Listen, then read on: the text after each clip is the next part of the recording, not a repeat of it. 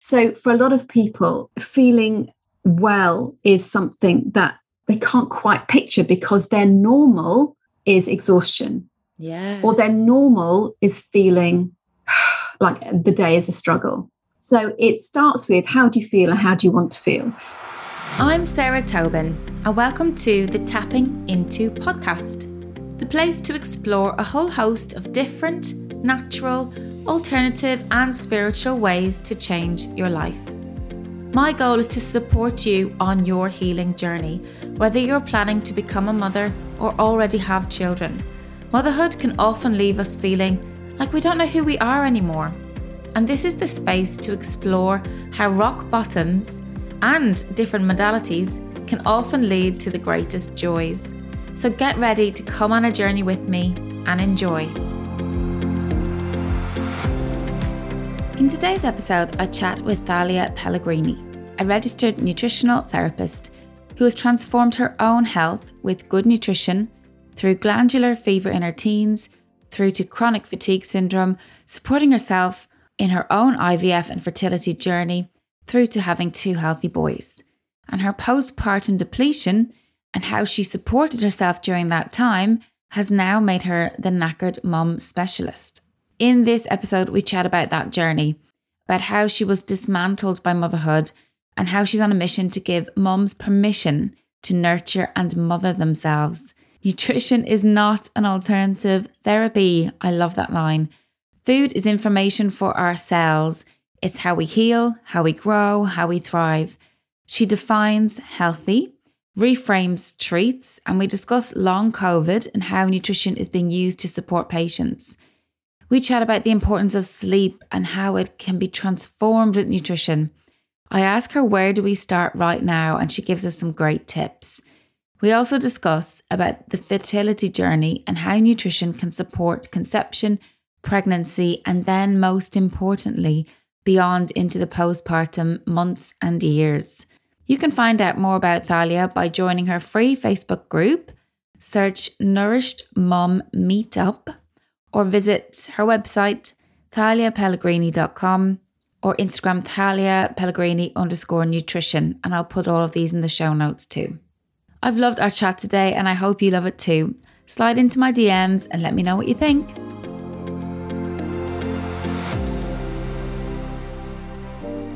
Hi, Thalia, and welcome to the Tapping Into podcast. Thank you so much for your time today. Oh, thank you so much for having me.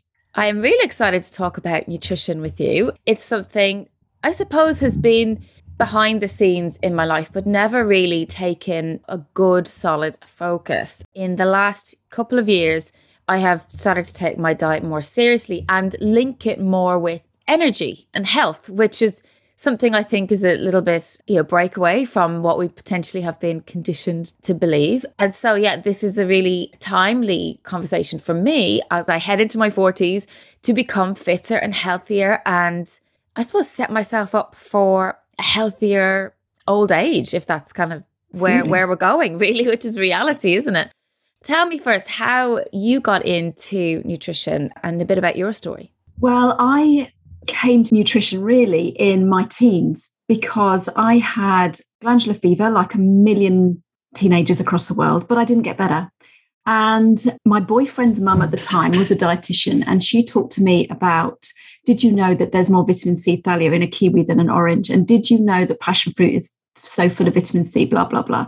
And she gave me a book, which I've tried so, so hard to find again. And it was called Eat Yourself Well. And I read it and I was 17 years old, but I didn't get better. I, I read the book. I, I thought about what I ate a little more, but I went off to university and, you know, but I didn't get better. And I was ill all the way through university. I graduated, I was still ill. I went to see my GP lots of times and I was told, you'll grow out of it. You have something called Epstein Barr virus. There's nothing we can do.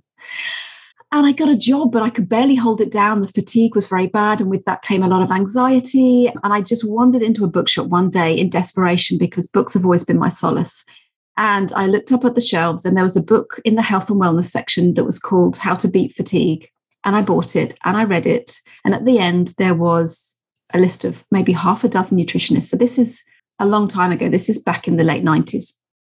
And it so happened that one of the nutritionists lived not so far from where I lived. And I went to see her and she changed my life. In three months, I went from my life being very impacted by fatigue to having so much energy, it was exploding out of me. And I never forgot her. And I went on to pursue my dream, which was to be a TV presenter. And I did it. I worked for the BBC for 10 years and had a great time. But I never forgot that journey. And I got to my early 30s and everything changed a little bit. We were having fertility struggles and I went back to nutrition a little bit. And I thought, you know what? This feels like home to me. This feels so fulfilling. So I would love to make a change. And I retrained. I spent three years at college and I was a nutritional therapist. I qualified in 2009. Wow. I mean, I've got shivers as you're telling me that story. Like the impact yeah. that it had after so long living with at the prime of your life too, when you you should be bounding with energy and, and enjoying life. And instead you're probably anxious and constantly worried, is this going to last forever? The anxiety that comes with ill health. So what I should say is that the, the nutritionist I saw said, look, this is chronic fatigue syndrome. It's very clearly chronic fatigue syndrome. What I experienced was not just the fatigue or the anxiety, it's what that stops you doing. You know, exhaustion mm. is a thief. I was just having this conversation with a client yesterday who's struggling with sleep because she has a small child. Exhaustion is a thief. Energy is everything. It's everything. So it's about healing and resolving the causes of what's causing your ill health, your, your health symptoms, so that you can have that sensation of exploding with energy because so much can happen from that. So for me as a teenager at university, that meant I did not get the full experience of university. Of I couldn't drink, I couldn't have late nights. I barely, you know, barely got through my lectures wow. to get through my, you know, so looking back, I you know, heartfelt wish that I had found that lady five years earlier mm-hmm. because you know that would have had a huge impact on my my life as a teenager absolutely gosh so you've really lived and breathed and you know i find this with nearly everyone i talk to it's like we've almost had to hit rock bottom yeah. to find the thing that we're meant to bloody do in the first place and, i think that's true yeah and then and then we're able to help so many others from that place of experience the the growth that we've gone through so, yes, it's an amazing journey. And so, you went into your fertility treatment. Did you support yourself with the nutrition at that point? For sure, absolutely. And my dissertation was on, ended up being about male factor infertility. That was the issue for us. But to obviously, the IVF journey is very much primarily, I would say, the stressor is on for the woman.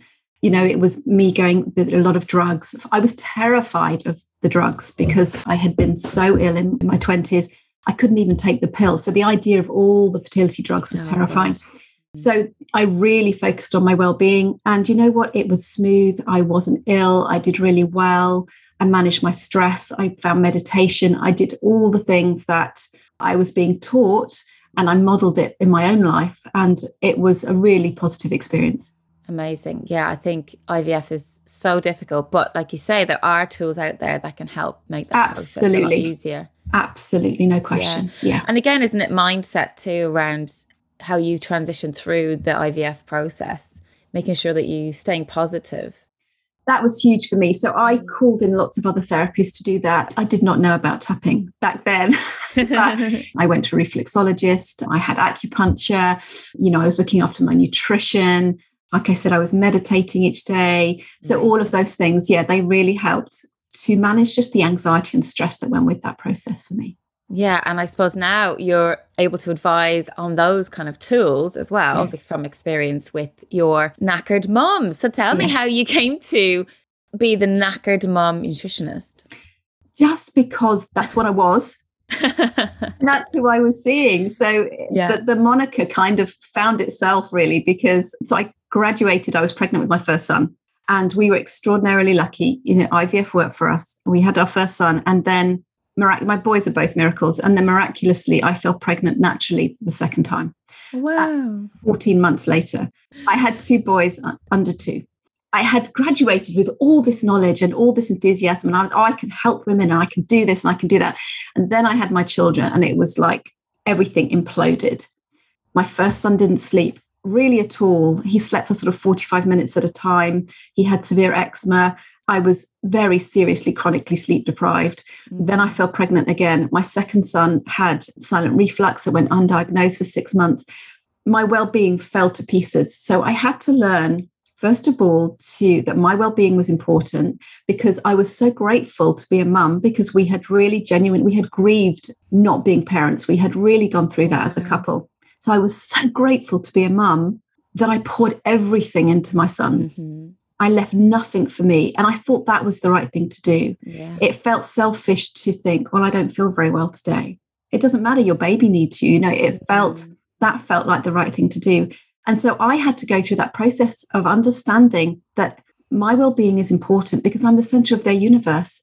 They need me to be well so that I can mother them well and also that they get the best of me when I am well and energized and happy. But that was a process and it took yeah. time. So I would say that I was dismantled by motherhood, to be honest. I was. My health was completely dismantled. And it was learning to put myself back together and learning how to do that. So I knew the theory yeah. But doing it when you are raising two babies and, and not just when they're babies or all of that. Yeah. That was something I had to learn. And then once I'd learned it, it was like, okay, I understand this now. This is what I can share. And the women that were coming to see me were always knackered. And so knackered mum's nutritionist was born. It was just a name given to what I was already doing, really. Obviously, there's the there was a, possibly a gap in the market there for yeah, someone to come in and really support the mum on her knees. You know, I suppose they yes. come to you in absolute desperation. Yeah. And that's, it breaks my heart a little bit mm. when mums come to me like that because they're burnt out. What I love is when a mum comes to me and says, I'm feeling a bit tired. I think I could do better. Would you help? Before they've reached that point of yeah. where they are, you know, really broken. But I have clients who are in that state you know, at the heart of what I do, it's not just meal plans. It's not just you need to eat this, this, and this anyone can give you that you can buy a book you can you can google that it goes mm. much deeper with mums it's about permission to nurture themselves to mother themselves it's about someone holding space for them so that they can offload how hard it is and how mm. challenging it is as well as saying, okay, this is what we need to do. These are the deficiencies. This is what we need to get into your body. How are we going to make that work given your day to day? It's not Amazing. enough just to, to give a woman, say, right, this is what you need to do. See you later. See you in six weeks. Bye. Mm. I see women every week, every two weeks, every three weeks. And we go, okay, that's not working. What are we going to do? What can we tweak? What can we shift? Where in your day can we make this work so that she's changing habits? And that's Amazing. really powerful because it's you want just, you want you want habits to be changed slowly because that's when they stick as a mum. Yeah. Yeah. And you're hand holding them, like yeah. guiding them through that journey. yeah. yeah. How did we get to a place where nutrition isn't on the agenda at all? Like I've heard that GPs get, you know, like a half a day mm-hmm. training mm-hmm. in nutrition. And yeah. in school, we learn about proteins, fats, and carbs. We don't learn about vitamins and minerals necessarily in depth. How did we get like this and how is it changing? I have a client at the moment who's a GP actually, and we've had this conversation. And she was saying she got about six hours uh, nutrition training when she was going through medical school. I think part of the problem is that there's, for a long time, I think there's been this sense that nutrition is somehow an alternative therapy, which is crazy to me. It it's is food. it's fundamental. You know, food is not just fuel; it is it is information for ourselves you know it is how we heal it's how we grow it's how we thrive so i think it's societally we don't put enough focus on it from a young age so even from school age i think it's improving in some schools but i think often it's to do with funding and having someone come in and talk to kids mm. but teaching them okay this is why we want to eat the rainbow. This is why protein's really important. It's okay that we like sugar, but this is why it doesn't it doesn't always make us feel good. You know, all of these things, you know, what we've learned as children, we model for our kids. Mm. So often, what I'm dealing with when a woman comes to see me is a disordered approach to eating. She's not got an eating disorder, but the way she approaches food is disordered. And it's often learnt from through childhood. So my, consult, my initial consultation goes right back to childhood because I want to understand what's brought her to this place. And it's always going to be you know, I've heard everything. I've heard mums who weighed their daughters once a week. I've heard through no fault of their own, didn't know how to cook. So, you know, it was always ready meals. You know, it's about our approach to food And I think we don't have this sense of food as nourishment. It's just food is fuel or or pleasure, but pleasure in a kind of junk food is pleasure, sugar is mm. pleasure. So it's I think we just it's a bit screwed up really. yeah. And you reminded me, I used to work in advertising and I worked on the Change for Life campaign actually. For anyone that doesn't know, in the UK, it is a kind of a government led educational program for families and stuff. And, you know, we, we would be coming up with recipes and uh, leaflets and stuff to help support families educate with education.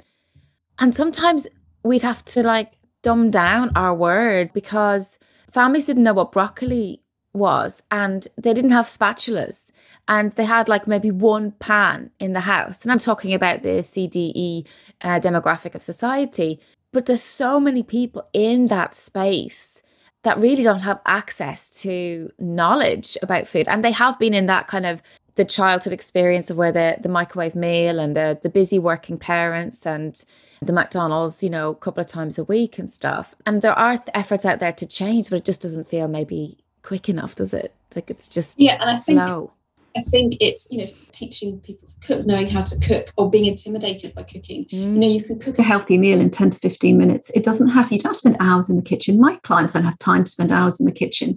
You know, GPs are overworked. We know this. What we want ideally is to have nutritionists in every GP surgery. So if you go to a GP and say, I've got terrible PMS, I don't have good skin, you know, you've got diabetes, all of these things can be supported with nutrition. We can reverse diabetes, we can clear skin with through diet without drugs. You know, PMS, I haven't had a client yet that I haven't resolved their PMS in three cycles.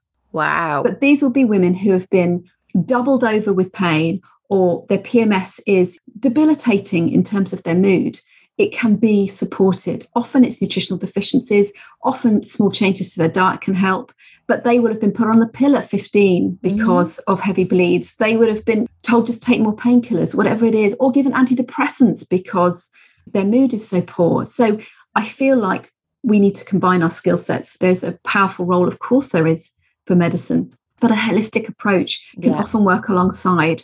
It doesn't have to be an either or. Yeah, and I see that happening in America actually. A lot of um, GPs are using tapping now.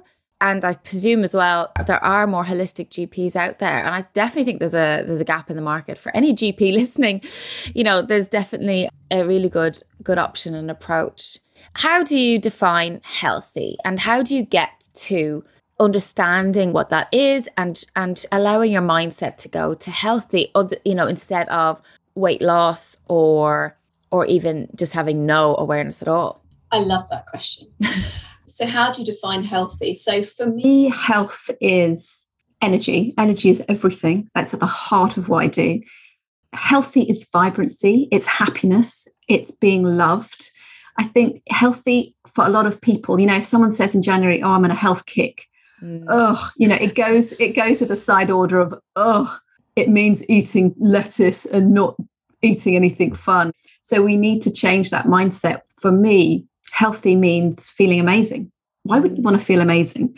So it's how do you want to feel? That's usually where I start. How do you want to feel? What's your energy out of 10 today? What are you eating? What can we do to support you getting towards that goal of feeling amazing? So, for a lot of people, feeling well is something that they can't quite picture because their normal is exhaustion.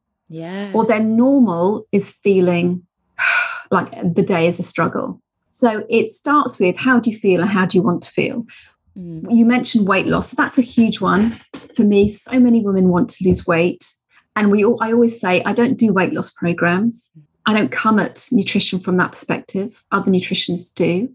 For me, it's about a healthy relationship with food. And that means no food is good, no food is bad, mm-hmm. no food is banned, no shoulds, and also breaking out of that mindset of that's a treat. So my treat in the evening is two glasses of red wine. My treat in the evening is that bar of chocolate. How does that make you feel? So if that treat means that you don't sleep as well, which means you're tired in the morning, which means that you don't you have less energy, which means that you're you're reaching for high sugar sugar foods or caffeinated foods to get you through the day. Let's rewind. Was that a treat for your body? what I find often mm. with clients is that we make changes, they feel so, so much better. And then they'll go, right, I'm going away for the weekend with the girls. It's like fair play, go and eat, drink what you want. You know, there's no go enjoy. And they'll come back to me a week later and go, I did, I drank everything and I ate everything and I felt like shit. And then they'll go, it wasn't worth it. It's the balance point. It's, so it's not not drinking wine. It's not not eating chocolate. It's saying what is healthy, what is a treat. But a treat for my body is nourishment mm. and self love and feeling amazing. And within that, we find the space to say, yeah, and I get to enjoy red wine sometimes, but I don't rely on it. I love chocolate, I love cake, but I don't need it. It's not numbing anything for me. So it's all about that relationship with food as well. So healthy is about feeling the best you can. Amazing. And so rewarding for people who come out of the other side of that fatigue feeling. You know, I, I have mums in my head that I know who are in that state of chronic fatigue and have tried everything, but maybe not everything. You know, I suppose maybe nutrition isn't the first thing people think of. I think it's also a lot of the time we can't see the wood for the trees. So I have a client at the moment. She just came to me. She's really switched on but she's been exhausted forever and her she has a two-year-old. And she came to me she said i've got all these books and i've got all these supplements but i don't feel any better. And we've been working together for i think less than two months and she's feeling brilliant. And she said to me this week i thought i was an introvert and it turned out I was just exhausted. I've been exhausted for so long. She said, Thalia, I've, I've been calling other mums to make play dates. I, I, didn't, I found this confidence and it was, it's been born from her wow. energy. This is what we talk about. Energy is everything. Energy isn't just about getting out of bed and feeling alert, which is brilliant. That's a great goal. But it's what comes from that energy. What do you get to do from that energy? Whether it's work or love life or your whatever it is, it's what comes from that. So she was just overwhelmed by the options for feeling better. So for her, for example, it was a case of postnatal depletion. She had been exhausted since she had her baby so it's two years down the line and so we just did, we did some tests we had a look at what's going on we just replenished her accordingly without guessing she's doing great and we Amazing. haven't finished yet First of all, you were kind of reminding me that really what you're doing is getting people back to their true selves and possibly have not connected to that for quite some time, depending on kind of where things have gone on in the past few years. And then also you mentioned tests. So what kind of tests do you do? How do you like, are, do you do blood tests? What kind first, of things do you do? Yeah, for the first, often I'll often just send um, a mum to her GP and say, right, let's just do some basic tests and see if there's anything glaringly obvious. Do you have hypothyroidism? Do you have low B12? Is your folate low? Is your blood sugar okay? What's your vitamin D doing? All of those basic things.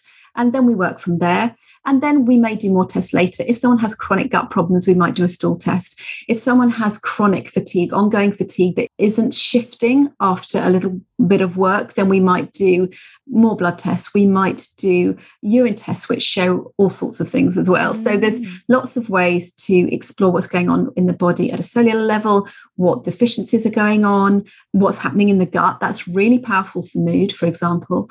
Yeah. So yeah, but but often we don't need to get to tests and basic blood tests will show us, okay, we've ruled that out. We know we need to do a bit of work on that. Let's see what we can do. And invariably, mums are feeling better within three months, much, much, much better. Amazing. What's coming to mind is the long COVID fatigue. Mm.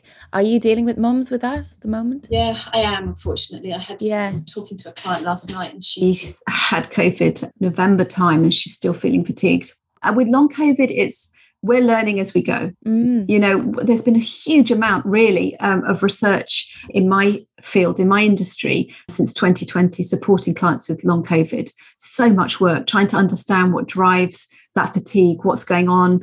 Is it inflammatory? Is it is it it's just a post viral? Is it like a chronic fatigue syndrome? What you know, what's going on? Is it like mm. a fibromyalgia? Because women are losing their hair their periods are going to you know going to hell they have joint pain there's headaches you know all wow. of these things. So it is to a degree it is a sort of a person by person thing but usually i do run pretty detailed blood tests i have to say. If someone's come to me with long covid not your just gp blood tests to try and work out what we can see what we can support.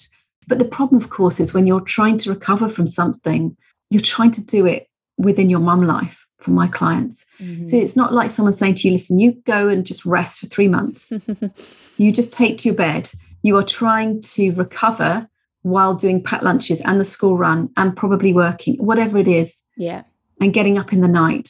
Yeah. You know, so that's so hard. So much harder. Yeah, even when we had COVID uh, Christmas a year ago, and we both had it at the same time, and we had the two boys at home, you know, isolating. My God, it was just like literally got two hours of sleep, and then we tag teamed, and it was.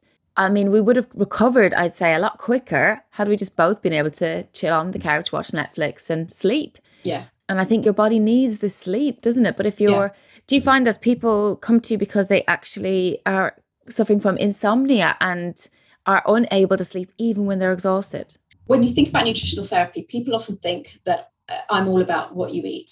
Food is the focus of what I do, of course. But actually, when we talk about health, when we talk about well being, When we talk about vibrancy, what's at the heart of that is not just what's on our plate. Sleep is just so important. Mm-hmm. So for the problem for a lot of people that come to see me, the mums are that their sleep is broken or that they have never quite recovered from those years of broken sleep. Yeah. So absolutely we want to work on sleep and there's all sorts of ways to support sleep. You know, some women wake up at 2 in the morning.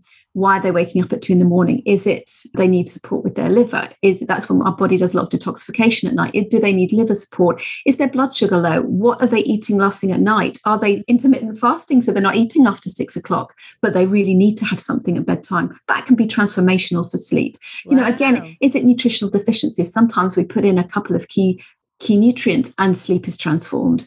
So there's so much we can do to sleep. You know, even sleep hygiene is really important. So, you know, what do you do in that hour and a half before bed? Are you scrolling on your phone? We know that the blue light from our phones or from laptops can affect our sleep quality. You know, mm. is your room dark enough? Do you keep tech out of the bedroom? All of these things. You know, we often we have those routines with our babies, don't we, that are just sacrosanct. That routine, keep the routine. It's Yeah. usually it usually starts about five blinds. about five o'clock when they're really tiny and it ends at Mm. 8.30 but you know it's that routine of because we are sending them they're learning the message to wind down and get ready for sleep but we don't do it as adults so often i will say to my clients right what is your routine i want you to establish a routine and you're going to do exactly the same thing every night so uh, trust me in a month six weeks when you go to make that lemon balm tea your body's going to go oh i know what We're comes going next to sleep. we're going to go to sleep, even if it's not for an hour and a half, and you'll start to wind down and your sleep will improve. So often it's that we are literally working or stressing or scrolling right up to bedtime. Yeah. And then we wonder why we don't sleep well. So if Yeah. you've got babies waking you up, oh, I can't do anything about that. I wish I could. But if your sleep is is uh, consistently broken and it's not because of small children, then that's something we can work on. Amazing. Like the other night, I went to bed at eight o'clock and I did a long me- meditation. And it was one of these like journeys that you go on. And I passed out in the middle of it. And then I woke up, you know, as they bring you back round. It was probably about an hour, an hour and a half. And then I got up and I brushed my teeth and got like cream on my face and everything. I went back to bed and I slept through. The boys didn't wake till half seven the next day. Like, miracle. And my watch told me that I had been asleep for nearly 10 and a half hours because it had counted that deep kind of meditation. And I bounded out of bed Yeah. yesterday. Yeah. I did a workout. I it was just amazing. And today I still feel amazing, even though I got less sleep today. See, yeah, it's just sleep is huge. I don't think we put enough so value on it. Absolutely.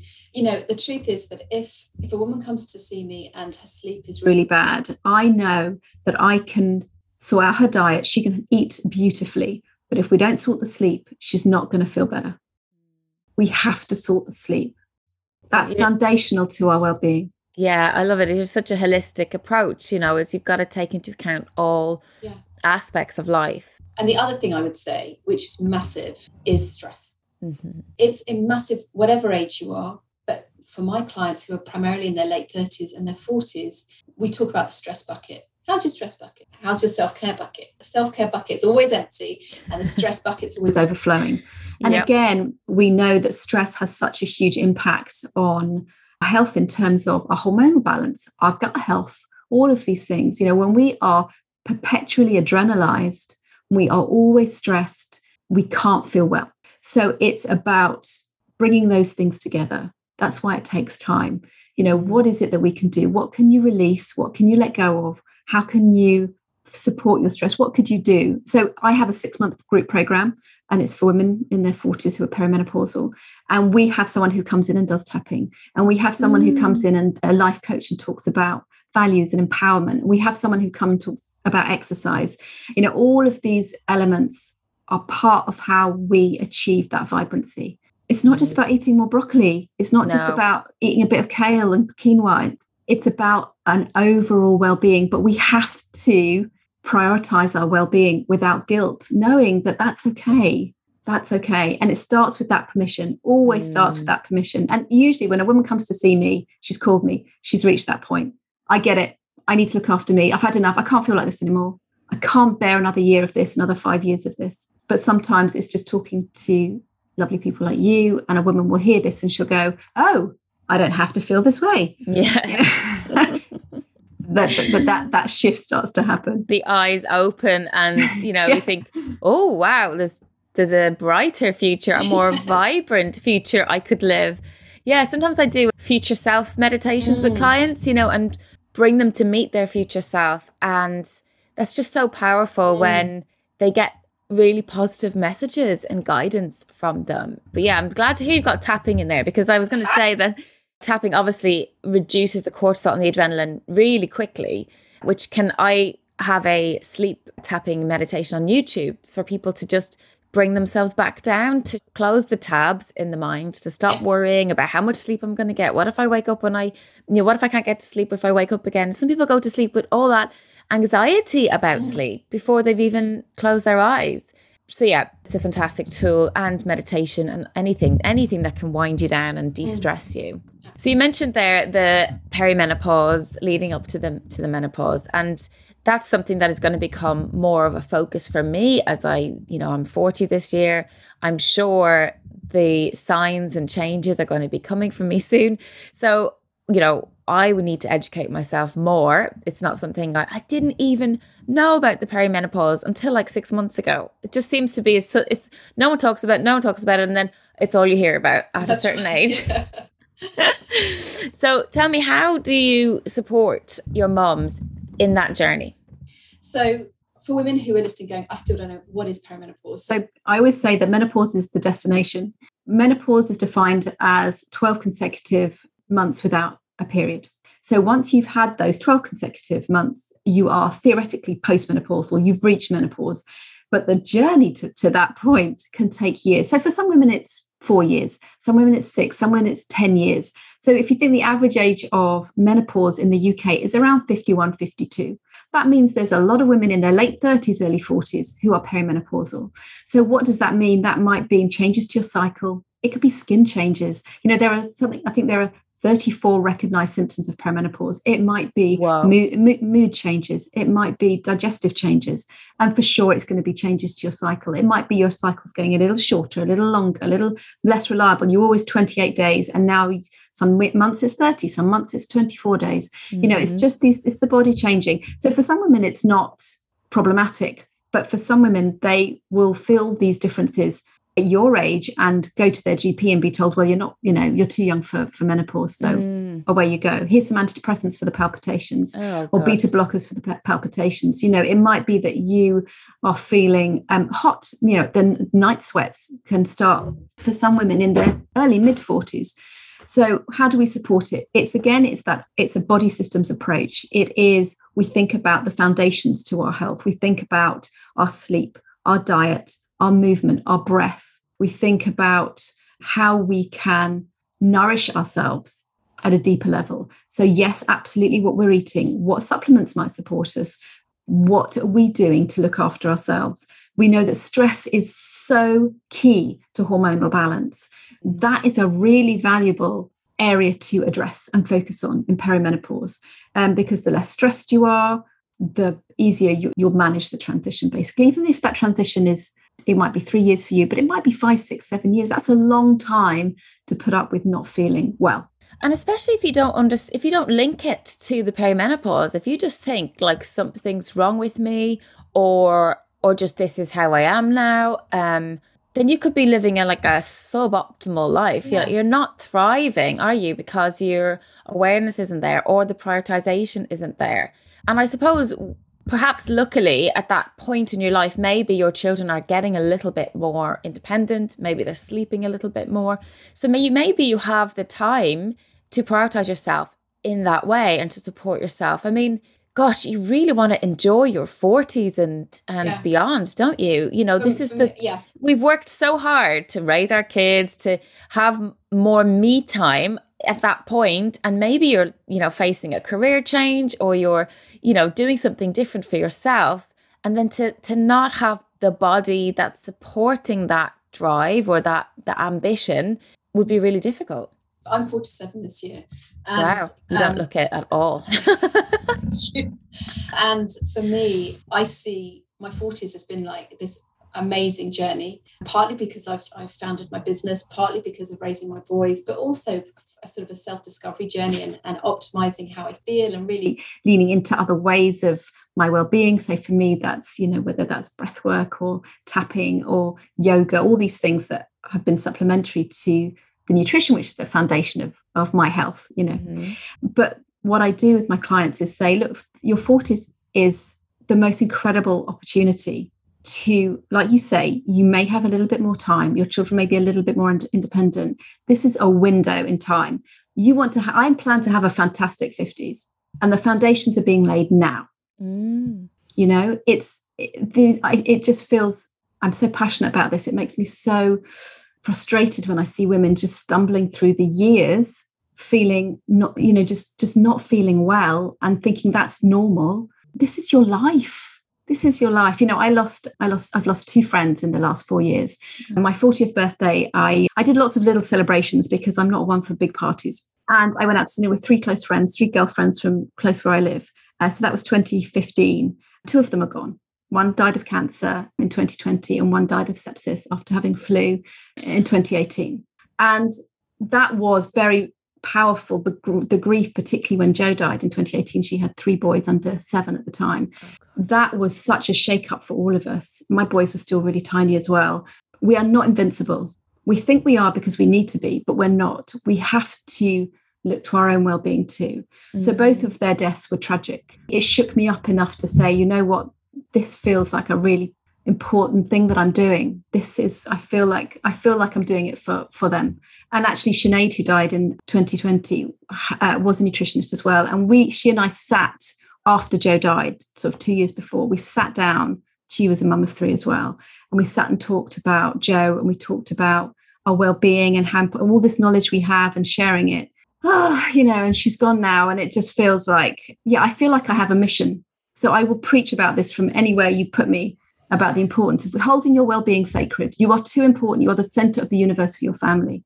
And sometimes life is shit and terrible things happen, but we do get to decide whether to look after ourselves each day and live the best life we can as well. Oh my God, I feel like on the verge of tears here. It's so, so powerful. And, you know, I suppose it's similar to me, like my trauma and the loss of our daughter brought me to tapping and brought me the passion to help people manage their emotions, to help people feel well and to thrive and to fi- feel joy and let love in and and you're doing that from a, a holistic body perspective i suppose it is so so powerful the upside i presume of of looking after ourselves is a healthier future, as in we're not going to get ill, or if we get ill, we maybe have the tools to support ourselves. Do you work with people maybe that have more chronic illness like cancer and things like that? I don't work with cancer. There, cancer is a very sort of specialist uh, right, okay. within nutrition. So I would always refer someone on to, to a nutritionist. But again, okay. it can be a very powerful adjunct to traditional treatment, really helpful. But I think you're right. I think, you know, this is the idea of setting ourselves up to feel the best we can for the years that are coming our 50s, mm-hmm. our 60s, our 70s, if we're so lucky, you know. How can we just feel the best that we can? So we've talked about the into the motherhood journey piece and and into the early stages of perimenopause. What about for the the mum who's listening who's on a conception journey or the the mum to be? What advice would you give her? I would say that it takes 12 months to make a baby. And because it takes about four months for an egg to mature, it takes around two to three months for sperm to produce, as in it's produced in cycles, so about a two to three month cycle. So, actually, what we do preconceptually is really, really important. It can be really helpful. So, diet and lifestyle leading up to conception is important. And actually, the advice I would give you is very similar to the advice we've talked about in terms of how else to manage your day to day. So, make sure you're eating lots of protein. Protein's really important for good egg quality, really important.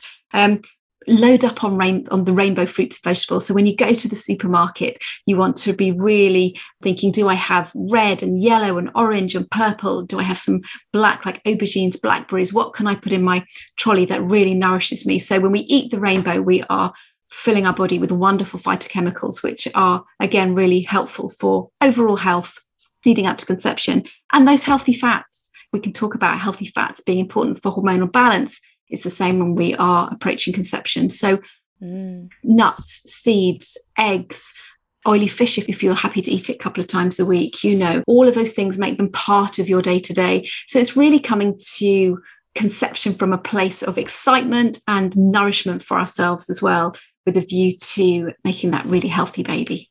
Amazing. And then I presume once you get pregnant, it's continuing to feed yourself and the baby those amazing nutrients. Absolutely. I mean, the truth is, the first trimester, I think women put so much pressure on themselves. I mean, my God, I was sick as a dog. Yeah. Um, twice, I could barely keep anything down. So for me, it was salt and vinegar chipsticks and lightly boiled eggs, which you know, and Good. we're told not we're told not to have lightly boiled eggs, but it's oh, literally oh, yeah, all like yeah. So do you know what I kind of say? You can keep it down. Take your your pregnancy multi. Make sure you're getting your folic acid or your ideally folate from dark green leafy veg. But you know your good quality pregnancy multi and some healthy like an, a fish oil if you can stomach it. If you can't, just do the best you can. And then when you start feeling better around 16 weeks, that's when you'll really enjoy food again. And that's when most women take so much delight in eating well because you know what? The focus isn't them it's their baby. It's actually the key thing is keeping that going when the baby comes. Yes. You know there's so much focus on mothering skills and not maternal well-being. So remember that the you know nourish you too. Baby maybe needs you to be nourished too. So keep that stuff because i think it just falls off a cliff when we bring home that tiny human understandably. But you know ask for help. I, I always say to new mums when someone rings and says can i come and see the baby? say absolutely would you bring some food Would you bring some fresh bring fruit? Some healthy. If you're happy to cook me a meal, that would be amazing. You don't need more flowers or baby grows. You need, you need, you know, make sure you're hydrated. Always keep a bottle of water and a bowl of berries and nuts next to you when you're feeding. It's what you can grab. You're not going to sit down and have meals. That's not yeah. realistic, and that's okay. But it's getting the good stuff in where you can and asking for help with that. It's amazing. It's just you've given their permission, isn't it? You know, we we give ourselves permission to look after ourselves when we're pregnant but then we don't apply the same permission once the baby's here and that's yeah. that's significant isn't mm. it like because then our attention is on the baby and not not within us and i suppose it's, right. it's bringing that attention back to us as a priority yeah. and then when baby's happy and fed yeah absolutely once we can look after ourselves yeah i think there is it becomes habitual there's almost you know i think it's inevitable when we bring home a baby you know that almost neglect self neglect because you're just trying to keep this tiny human alive. You're making sure they're sleeping. You're pouring all this love into that. And that's how it's meant to be. But in those months, those early months, that's often when we forget about ourselves. And that becomes the new habit. That becomes uh. new. And it's from then. And we're exhausted. And then you find that the baby's six months or a year. Even if the baby's sleeping better, you're still not feeling great. Yeah. And it's yeah. it's remembering if we ate when our baby was a year old, if we instinctively went back to eating the way we ate when we were pregnant, we'd feel so much better, but we don't think about it like that. Yeah. Because the focus wasn't on us in pregnancy, it was it was um, growing this beautiful baby. Thank you. That's brilliant advice, and I'm sure will help so many. Where does a knackered mum start right now? Listen to this, going, okay, right. These girls are talking sense. This is ringing through true to me now. Where do I start? Start with how do you want to feel? And start with how you feel right now. Mm-hmm. And you know, how do you want to feel? So I love that the exercise you talked about about your future self. Mm. I do that with my clients. I, you know, how do you want to feel at 50? That's what I do with a lot of my clients.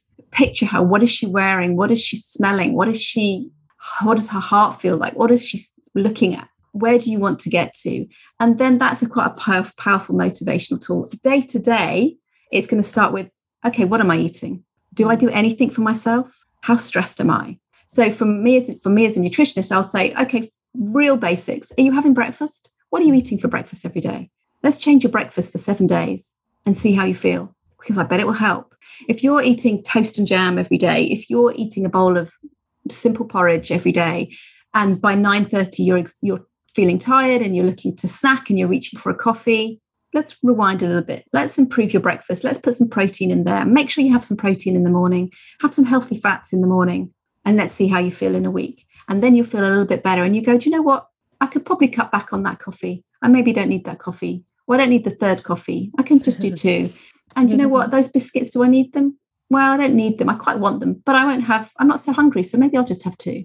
Mm. It's tiny steps, it's small Yeah. changes consistently And made. habit change. Yeah, it's habit. But breakfast is start with breakfast. I have a free, I have a free recipe download on my website. Breakfast in five minutes. It does not have to take a long time. Do you know, I downloaded that and it is beautiful. Like the, the photography and the layout and everything is was stunning. And so be- I just really want to try the peach and butter and toast. that looks amazing. It's ready in two minutes. You know? Oh God. So I have been working on my breakfasts and I have to say something that you mentioned as well in the download is that I have a protein smoothie now every morning and I add some nuts and chia seeds and yogurt, so additional yogurt, and I make it with coconut milk. And when I have those days, the rest of the day is so much healthier. Mm. And when I start the day with a pan au chocolat or a slice of toast, yeah, I am cry like it's like the Pringle analogy. You know, once you pop, you can't stop. Mm. When I have that sugar hit in the morning, I will be chasing the sugar all day. And then when I have the protein in the morning, that urge just isn't there. Yeah. And the reason is that you're managing your blood. sugar. So when we have those days where we've had our caffeine and we've had our pan au chocolat, what happens is our blood sugar spikes, it shoots up.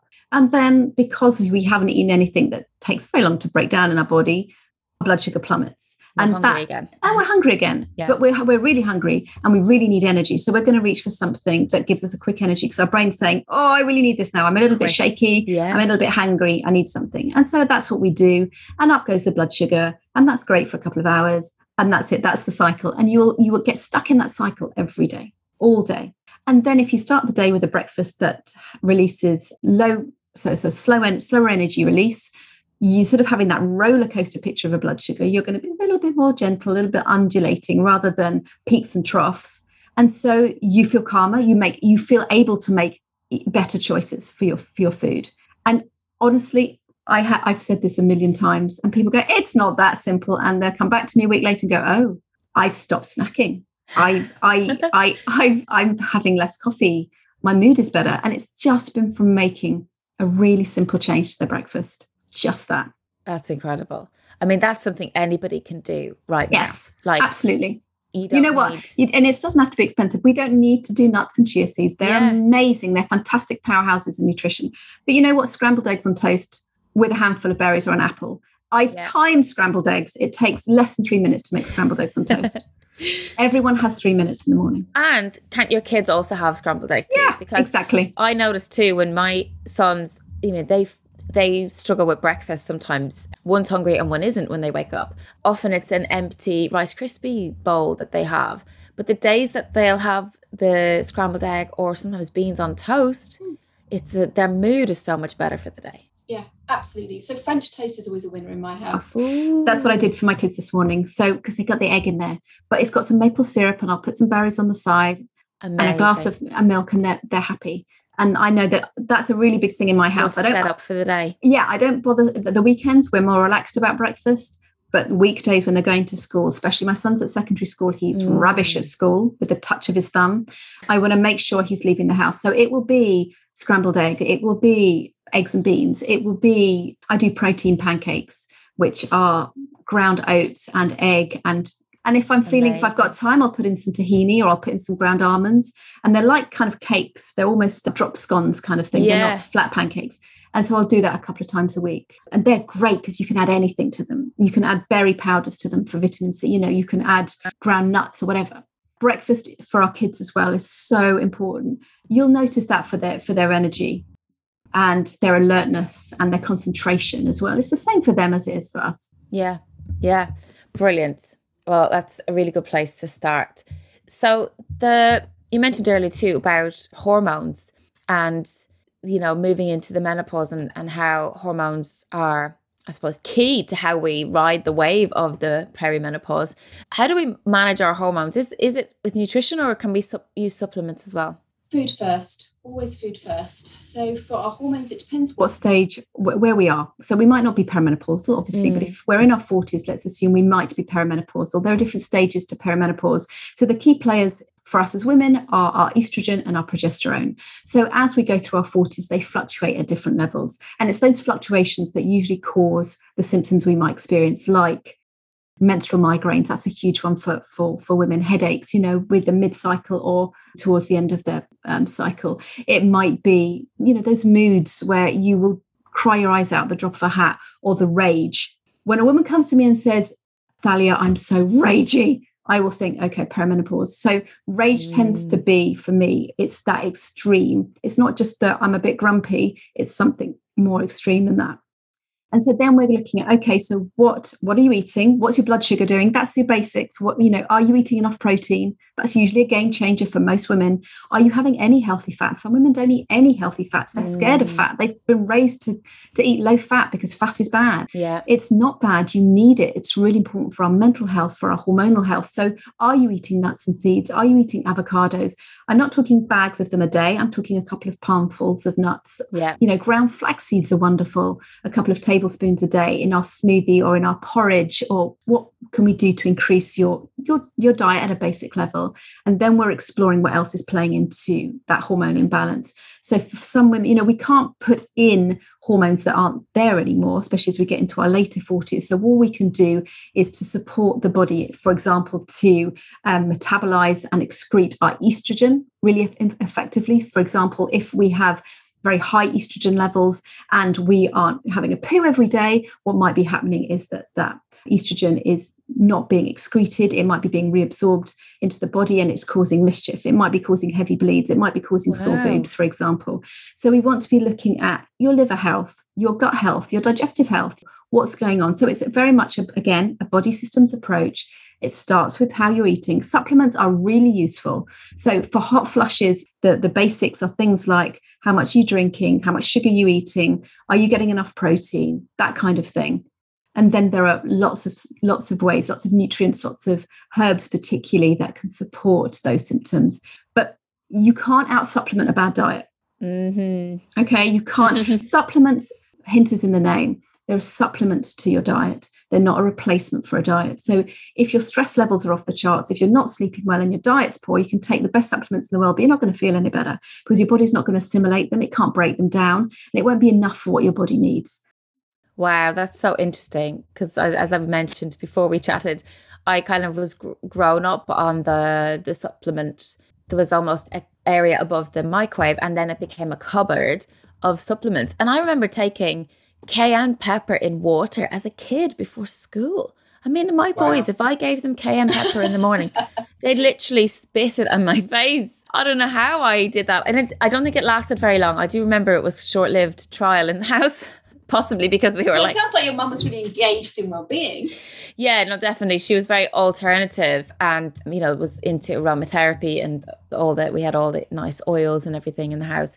And now, as subsequently, I have got back into supplementing myself and I'm taking for the first time I've actually started to take an omega 3 because I've read that it will help with the perimenopause and I have vitamin D in that omega 3 what else am I taking so recently when I went to Ireland I had extremely cracked and painful sides of my mouth. I couldn't understand why because I thought, is this a cold sore? I don't feel run down. I, I, my energy is good. I had been eating well in the build up and exercising, so I didn't feel bad. And then I did a bit of research and realized my vitamin B might not be so hot, and I'm a vegetarian. So I frog marched to the health food shop over there and got myself a, a high mega absorb or something, vitamin B, multivitamin B. And so, yeah, so I suppose you know, our body's giving us signals all the time, but if you're yes. not paying attention, it, and also it's very hard to know what to do. I mean, I did try Zyvorex first, mm. and then I had to go get something else. But again, all the, the the pharmacy and the doctor is just like the solution piece, not the cause piece. Yes. So I suppose what you can help with is that very personalized and individual approach to each everyone's individual status. Yeah, and you mentioned sort of what was your body telling you. So I think the body does it's very clever. It's incredible. Our bodies are incredible. they really are. The way they can regenerate and restore and protect us and you know what our immune system does every day. But in terms of, you know, what is our body telling us? Say, for example, is our skin dry? Do we have period pain? Do we have dandruff? Do we have did I say dry skin? Did I just say dry skin? I can't remember. Peri brain. You know, that might be the body's way of saying, hello, I need some omegas. I need some healthy fats. Get them into me. Eat oily fish twice a week. Take a, an algae supplement if you don't want to take fish oil.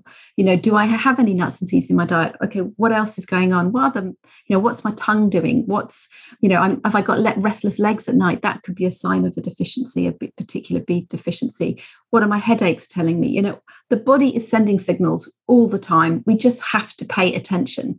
Sometimes the first signal is fatigue real constant fatigue what is my what does my body need what am i not putting in what am i not giving it so yes the body it's there's a million ways. So i, I give a, a questionnaire to every client before they start working with me and it's you know a couple of pages long and they just have to tick things.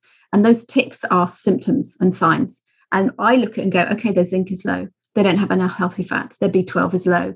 You know they need more b6 you know whatever it is the body is telling us you know, there's so many things we can do, and our body's telling us signals all the time, but it can be overwhelming to try and figure out where to go. So I suppose that's where you come in. And do you, you have group programs and you work one to one as well? I do. I do. I work one to one with women over three months or six months. And then I have my signature group program, which is called Knackered to Nourished. Um, I'm opening the doors um, in a couple of weeks. Uh, there's a wait list at the moment, which is really exciting.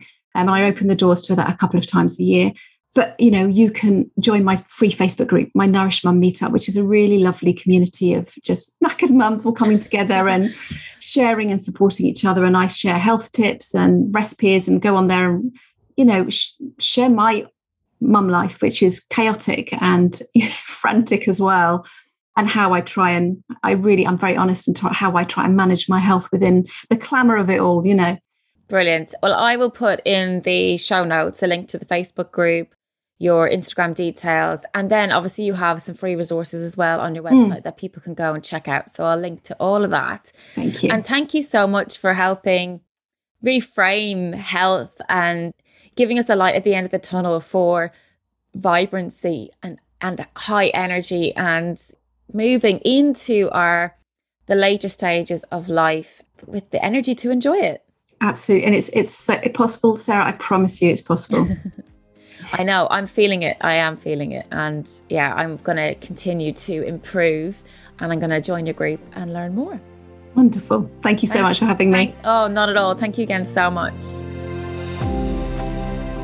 Thank you so much for your time today, and I really hope you enjoyed this episode. If you did, please like, subscribe, and maybe leave a review too. I work with women all over the world, helping them to leave the trauma of the past behind, let go of limiting beliefs, step into their power, and create the futures that they desire. To find out more about me, visit my website, tappingformums.com. You can work with me one to one. You could join my Tapping into Motherhood membership and community. Or you can tap along with me for free on YouTube. Just search Tapping for Mums. Hope to see you next time and have a wonderful day.